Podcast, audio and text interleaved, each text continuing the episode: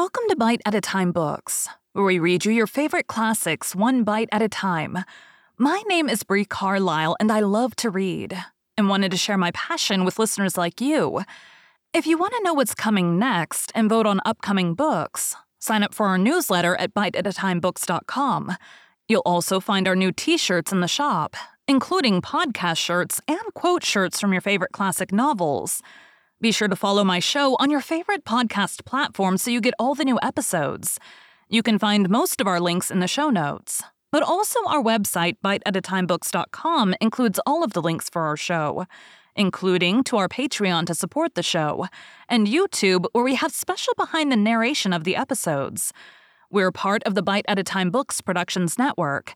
If you'd also like to hear what inspired your favorite classic authors to write their novels, and what was going on in the world at the time, check out the Bite at a Time Books Behind the Story podcast, wherever you listen to podcasts. Please note, while we try to keep the text as close to the original as possible, some words have been changed to honor the marginalized communities who've identified the words as harmful, and to stay in alignment with Bite at a Time Books' brand values. Today we'll be continuing Anne of Green Gables by Lucy Maud Montgomery. Chapter twenty-nine, An Epic in Anne's Life. Anne was bringing the cows home from the back pasture by way of Lover's Lane. It was a September evening, and all the gaps and clearings in the woods were brimmed up with ruby sunset light. Here and there, the lane was splashed with it, but for the most part, it was already quite shadowy beneath the maples, and the spaces under the firs were filled with a clear violet dusk like airy wine. The winds were out in their tops, and there is no sweeter music on earth than that which the wind makes in the fir trees at evening. The cows swung placidly down the lane, and Anne followed them dreamily, repeating aloud the battle canto from Marmion, which had also been part of their English course the preceding winter, and which Miss Stacy had made them learn off by heart, and exulting in its rushing lines and the clash of spears in its imagery. When she came to the lines, the stubborn spearsmen still made good their dark impenetrable wood. She stopped in ecstasy to shut her eyes that she might the better fancy herself one of that heroic ring. When she opened them again, it was to behold Diana coming through the gate that led into the berry field, and looking so important that Anne instantly divined that there was news to be told, but betrayed to eager curiosity she would not. "Isn't this evening just like a purple dream, Diana? It makes me so glad to be alive. In the mornings, I always think the mornings are best, but when evening comes, I think it's lovelier still. It's a very fine evening," said Diana. "But oh, I have such news, Anne. Guess. You can have three guesses. Charlotte Gillis is going to be married in the church after all, and Missus Allen wants us to decorate it," cried Anne. "No, Charlotte's beau won't agree to that because nobody ever has been married in the church yet, and he thinks it would seem too much like a funeral. It's too mean because it would be such fun. Guess again. Jane's mother's going to let her have a birthday party?" Diana shook her head, her black eyes dancing with merriment. "I can't think what it can be," said Anne in despair. "Unless it's that moody Spurgeon McPherson saw you home from prayer meeting last night. Did he?" "I should think not," exclaimed Diana indignantly. "I wouldn't be likely to boast of it if he did, the horrid creature. I knew you couldn't guess it. Mother had a letter from Aunt Josephine today, and Aunt Josephine wants you and me to go to town next Tuesday and stop with her for the exhibition. There!" "Oh, Diana," whispered Anne, finding it necessary to lean up against a maple tree for support. "Do you really mean it? But I'm afraid Marilla won't let me go. She will say that she can't encourage gadding about. That was what she said last week when Jane invited me to go with them in their double-seated buggy to the American concert at the White Sands Hotel. I wanted to go, but Marilla said I'd be better at home learning my lessons, and so would Jane. I was bitterly disappointed, Diana. I felt so heartbroken that I wouldn't say my prayers when I went to bed. But I repented of that and got up in the middle of the night and said them. I'll tell you," said Diana. "We'll get Mother to ask Marilla. She'll be more likely to let you go then, and if she does, we'll have the time of our lives, Anne. I've never been to an exhibition, and it's so aggravating to hear the other girls talking about their trips. Jane and Ruby have been twice, and they're going this year again." "I'm not going to think about it at all until I know whether I can go or not," said Anne resolutely. "If I did and then was disappointed, it would be more than I could bear. But in case I do go, I'm very glad my new coat will be ready by that time. Marilla didn't think I needed a new coat. She said my old one would do very well for another winter and that I ought to be satisfied with having a new dress. The dress is very pretty, Diana, navy blue and made so fashionably. Marilla always makes my dresses fashionably now because she says she doesn't intend to have Matthew going to Missus Lynde to make them. I'm so glad. It is ever so much easier to be good if your clothes are fashionable.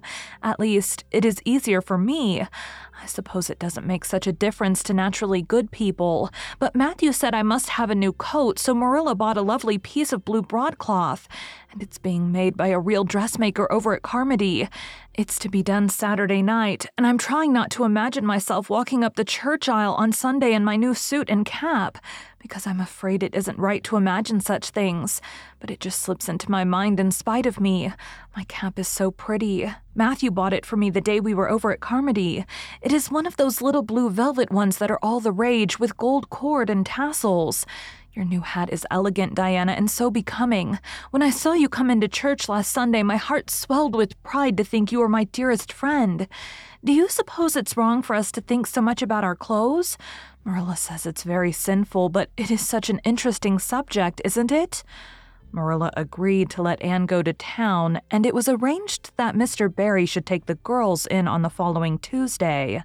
As Charlottetown was thirty miles away, and Mister Barry wished to go and return the same day, it was necessary to make a very early start. But Anne counted it all joy and was up before sunrise on Tuesday morning. A glance from her window assured her that the day would be fine, for the eastern sky behind the firs of the Haunted Wood was all silvery and cloudless. Through the gap in the trees, a light was shining in the western gable of Orchard Slope, a token that Diana was also up. Anne was dressed by the time Matthew had the fire on and had the breakfast ready when Marilla came down, but for her own part was much too excited to eat. After breakfast, the jaunty new cap and jacket were donned, and Anne hastened over the brook and up through the firs to Orchard Slope. Mister Barry and Diana were waiting for her, and they were soon on the road. It was a long drive, but Anne and Diana enjoyed every minute of it. It was delightful to rattle along over the moist roads in the early red sunlight that was creeping across the shorn harvest fields. The air was fresh and crisp, and little smoke-blue mists curled through the valleys and floated off from the hills. Sometimes the road went through woods where maples were beginning to hang out scarlet banners. Sometimes it crossed rivers on bridges that made Anne's flesh cringe with the old half-delightful fear. Sometimes it wound along a harbor shore and passed by a little cluster of weather-gray fishing huts. Again, it mounted to hills whence a far sweep of curving upland or misty blue sky could be seen. But wherever it went, there was much of interest to discuss. It was almost noon when they reached town and found their way to Beechwood. It was quite a fine old mansion, set back from the street in a seclusion of green elms and branching beeches. Miss Barry met them at the door with a twinkle in her sharp black eyes. "So you've come to see me at last, you Anne girl," she said. "Mercy, child, how you have grown! You're taller than I am, I declare. And you're ever so much better looking than you used to be, too. But I dare say you know that without being told." "Indeed, I didn't," said Anne radiantly. "I know I'm not so freckled as I used to be, so I've much to be thankful for. But I really hadn't dared to hope there was any other improvement. I'm so glad you think there is, Miss Barry." Miss Barry's house was furnished with great magnificence, as Anne told Marilla afterward. The two little country girls were rather abashed by the splendor of the parlor where Miss Barry left them when she went to see about dinner. "Isn't it just like a palace?" whispered Diana. "I never was in Aunt Josephine's house before, and I'd no idea it was so grand. I just wish Julia Bell could see this. She puts on such airs about her mother's parlor. "Velvet carpet," sighed Anne luxuriously, "and silk curtains. I've dreamed of such things, Diana, but do you know I don't believe I feel very comfortable with them after all. There are so many things in this room, and all so splendid that there's no scope for imagination. That is one consolation when you are poor. There are so many more things you can imagine about." Their sojourn in town was something that Anne and Diana dated from for years. From first to last, it was crowded with delights. On Wednesday, Miss Barry took them to the exhibition grounds and kept them there all day. "It was splendid," Anne related to Marilla later on. "I never imagined anything so interesting. I don't really know which department was the most interesting. I think I liked the horses and the flowers and the fancy work best. Josie Pye took first prize for knitted lace.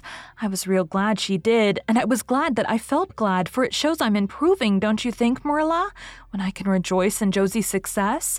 Mister Harmon Andrews took second prize for Gravestein apples, and Mister Bell took first prize for a pig." Diana said she thought it was ridiculous for a Sunday school superintendent to take a prize in pigs, but I don't see why. Do you? She said she would always think of it after this when he was praying so solemnly.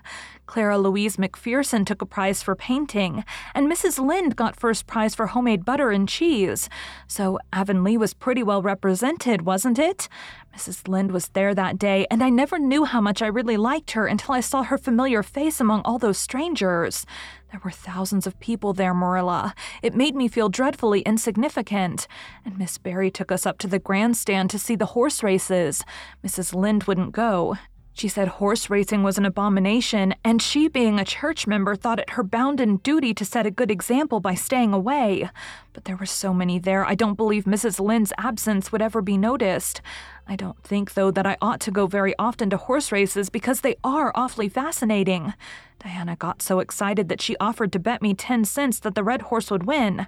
I didn't believe he would, but I refused to bet because I wanted to tell Missus Allan all about everything, and I felt sure it wouldn't do to tell her that. It's always wrong to do anything you can't tell the minister's wife. It's as good as an extra conscience to have a minister's wife for your friend, and I was very glad I didn't bet, because the red horse did win, and I would have lost ten cents. So you see, that virtue was its own reward. We saw a man go up in a balloon. I'd love to go up in a balloon, Marilla. It would be simply thrilling. And we saw a man selling fortunes. You paid him ten cents, and a little bird picked out your fortune for you. Miss Barry gave Diana and me ten cents each to have our fortunes told. Mine was that I would marry a dark-complected man who was very wealthy, and I would go across the water to live. I looked carefully at all the dark men I saw after that, but I didn't care much for any of them. And anyhow, I suppose it's too early to be looking out for him yet. Oh, it was a never-to-be-forgotten day, Marilla. I was so tired I couldn't sleep at night. Miss Barry put us in the spare room according to promise. It was an elegant room, Marilla, but somehow sleeping in a spare room isn't what I used to think it was. That's the worst of growing up. And I've been getting to realize it. The things you wanted so much when you were a child don't seem half so wonderful to you when you get them. Thursday, the girls had a drive in the park, and in the evening Miss Barry took them to a concert in the Academy of Music, where a noted prima donna was to sing. To Anne, the evening was a glittering vision of delight. Oh, Marilla, it was beyond description. I was so excited I couldn't even talk, so you may know what it was like. I just sat in enraptured silence. Madame Selstickey was perfectly beautiful and wore white satin and diamonds. But when she began to sing, I never thought about anything else. Oh, I can't tell you how I felt, but it seemed to me that it could never be hard to be good anymore. I felt like I do when I look up to the stars. Tears came into my eyes, but oh, they were such happy tears. I was so sorry when it was all over, and I told Miss Barry I didn't see how I was ever to return to common life again. She said she thought if we went over to the restaurant across the street and had ice cream, it might help me. That sounded so prosaic, but to my surprise, I found it true. The ice cream was delicious, Marilla, and it was so lovely and dissipated to be sitting there eating it at eleven o'clock at night. Diana said she believed she was born for city life. Miss Barry asked me what my opinion was, but I said I would have to think it over very seriously before I could tell her what I really thought. So I thought it over after I went to bed. That is the best time to think things out. And I came to the conclusion, Marilla, that I wasn't born for city life and that I was glad of it. It's nice to be eating ice cream at brilliant restaurants at eleven o'clock at night once in a while, but as a regular thing, I'd rather be in the East Gable at eleven, sound asleep, but kind of knowing even in my sleep that the stars were shining outside and that the wind was blowing in the firs across the brook. I told Miss Barry so at breakfast the next morning, and she laughed. Miss Barry generally laughed at anything I said, even when I said the most solemn things. I don't think I liked it, Marilla, because I wasn't trying to be funny, but she is a most hospitable lady and treated us royally. Friday brought going home time, and Mister Barry drove in for the girls. "Well, I hope you've enjoyed yourselves," said Miss Barry as she bade them goodbye. "Indeed, we have," said Diana. "And you, Anne girl?" "I've enjoyed every minute of the time," said Anne, throwing her arms impulsively about the old woman's neck and kissing her wrinkled cheek. Diana would never have dared to do such a thing and felt rather aghast at Anne's freedom. But Miss Barry was pleased, and she stood on her veranda and watched the buggy out of sight. Then she went back into her big house with a sigh. It seemed very lonely, lacking those fresh young lives. Miss Barry was a rather selfish old lady, if the truth must be told, and had never cared much for anybody but herself. She valued people only as they were of service to her or amused her. Anne had amused her and consequently stood high in the old lady's good graces, but Miss Barry found herself thinking less about Anne's quaint speeches than of her fresh enthusiasms, her transparent emotions, her little winning ways, and the sweetness of her eyes and lips. "I thought Marilla Cuthbert was an old fool when I heard she'd adopted a girl out of an orphan asylum," she said to herself. "But I guess she didn't make much of a mistake after all. If I'd a child like Anne in the house all the time, I'd be a better and happier woman." Anne and Diana found the drive home as pleasant as the drive in. Pleasanter indeed, since there was the delightful consciousness of home waiting at the end of it. It was sunset when they passed through White Sands and turned into the shore road. Beyond, the Avonlea hills came out darkly against the saffron sky. Behind them, the moon was rising out of the sea that grew all radiant and transfigured in her light. Every little cove along the curving road was a marvel of dancing ripples. The waves broke with a soft swish on the rocks below them, and the tang of the sea was in the strong, fresh air. "Oh, but it's good to be alive and to be going home," breathed Anne. When she crossed the log bridge over the brook, the kitchen light of Green Gables winked her a friendly welcome back, and through the open door shone the hearth fire, sending out its warm red glow athwart the chilly autumn night. Anne ran blithely up the hill and into the kitchen, where a hot supper was waiting on the table. "So you've got back?" said Marilla, folding up her knitting. "Yes, and oh, it's so good to be back," said Anne joyously. "I could kiss everything, even to the clock. Marilla, a broiled chicken? You don't mean to say you cooked that for me?" "Yes, I did," said Marilla. "I thought you'd be hungry after such a drive and need something real appetizing. Hurry and take off your things, and we'll have supper as soon as Matthew comes in. I'm glad you've got back, I must say. It's been fearful lonesome here without you, and I never put in four longer days." After supper, Anne sat before the fire between Matthew and Marilla and gave them a full account of her visit. "I've had a splendid time," she concluded happily, "and I feel that it marks an epoch in my life, but the best of it all was the coming home." Thank you for joining Bite at a Time Books today, while we read a bite of one of your favorite classics. Again, my name is Bree Carlisle, and I hope you come back tomorrow for the next bite of Anne of Green Gables. Don't forget to sign up for our newsletter at bite at a time books dot com and check out the shop. You can check out the show notes or our website, bite at a time books dot com, for the rest of the links for our show. We'd love to hear from you on social media as well.